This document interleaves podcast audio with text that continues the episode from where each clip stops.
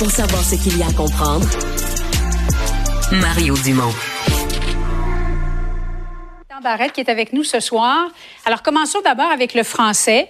Québec veut mettre les entreprises au pub dans le but de, de renforcer la présence du français dans l'affichage commercial, la description des produits aussi qu'on retrouve sur les tablettes. Est-ce que c'est vraiment de cette façon, je commence avec toi, Mario, euh, qu'on va préserver le français? Oui, c'en est une parmi d'autres, mais un problème qui traîne, là. Puis, bon, est-ce qu'on peut renforcer la loi? Oui, mais il faudrait faire respecter d'abord la loi qui existe. Allez vous promener dans un, centre commercial montréalais. La loi est bafouée partout. Là, c'est écrit en anglais. Puis, bon, la question des marques en anglais, c'est il y a déjà des principes là-dessus qui sont contournés de mille et une façons euh, dans la loi existante. Donc, moi, j'ai rien contre le fait de renforcer euh, la loi mais euh, il y a tout un effort pour faire appliquer les lois existantes et ça, c'est un sujet sur lequel, entre autres dans le Grand Montréal, c'est un sujet sur lequel, la, la, la, comme on dit, la vague a passé par-dessus la tête euh, de l'Office québécois de la langue française. Là. Emmanuel, dans le fond, si on rentre, toi et moi, chez French Connection, qui est une boutique de vêtements, est-ce qu'on veut voir sur la bannière vêtements French Connection ou on veut d'abord et avant tout se faire accueillir en français? Ben moi, c'est là que j'en ai. Est-ce que vêtements French Connection euh, ou quincaillerie Canadian Tire, ça mm. va faire vraiment une différence? Je suis pas certaine.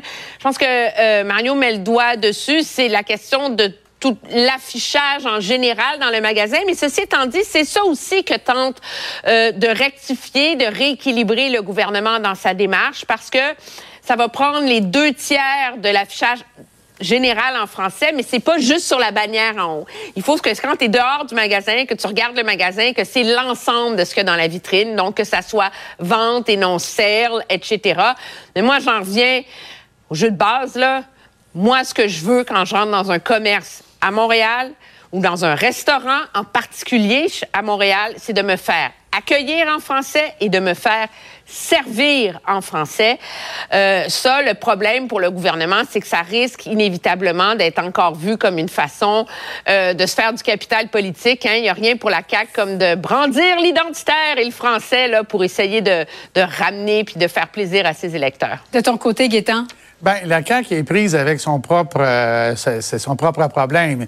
ils ont mis en place une loi pour laquelle, en commission parlementaire, il a été dit plus d'une fois comment allez-vous faire pour la mettre en application? Et comme pour toutes les lois, si la sanction, l'amende, dans le cas présent, est pas suffisamment élevée, notamment pour une entreprise qui est trop basse, ben là, ça n'aura aucun effet. Moi, je suis en faveur du français majoritaire, tout comme vient de le dire Emmanuel, se faire servir en français. Laisse-moi, Julie, te donner un exemple. Oui. Moi, là, l'exemple que je vais vous donner, il est épouvantable.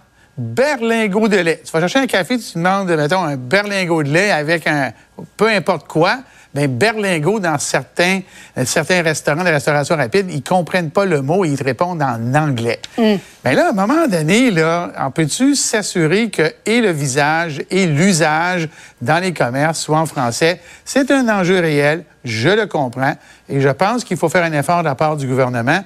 Est-ce faisable? Probablement que non. La FAE qui va présenter la semaine prochaine l'entente de principe, on ne peut pas présumer du résultat, mais là, il semblerait qu'il euh, y aurait du mécontentement. Emmanuel, es-tu euh, étonné de ça? Euh, non, je suis pas du tout, du tout étonnée pour deux raisons, parce qu'il y a deux types de mécontentement en vérité. C'est ça qui est intéressant. La réalité, c'est que la FAE a joué le tout pour le tout. Hein. La tactique, on va à la guerre euh, avec euh, avec un tire-poids, là, mais quand même, ça a été ça le résultat. Puis il y a beaucoup de membres de la FAE qui ont l'impression d'avoir payé pour l'ensemble des syndiqués. Et le problème, c'est que c'est pas parce que ça t'a coûté plus cher tes moyens de pression que tu as une meilleure entente. Et c'est ce à quoi ils sont confrontés en ce moment. Ils sont obligés la FA a négocié le mieux qu'elle pouvait, mais c'est pas plus qu'ont eu les autres professeurs. Et là, les membres, ils disent, ben, coudon, ça se peut pas que je fasse cinq semaines de grève pour me ramasser avec la même chose que les autres, de un. Et de deux, il y a le problème, puis on l'a vu à la SQ, il y a une des raisons pour lesquelles l'entente à la SQ, malgré le 21 d'augmentation de salaire, a été rejetée, c'est que c'est une façon de punir l'exécutif syndical. Moi, je pense que dans le mécontentement en ce moment qu'on entend, ce sont les plus radicaux. Mais est-ce que lors du moment du vote en Assemblée générale, il va avoir cette espèce de signal de réprobation contre le leadership de la FAE? Je pense que la question peut se poser. Mario?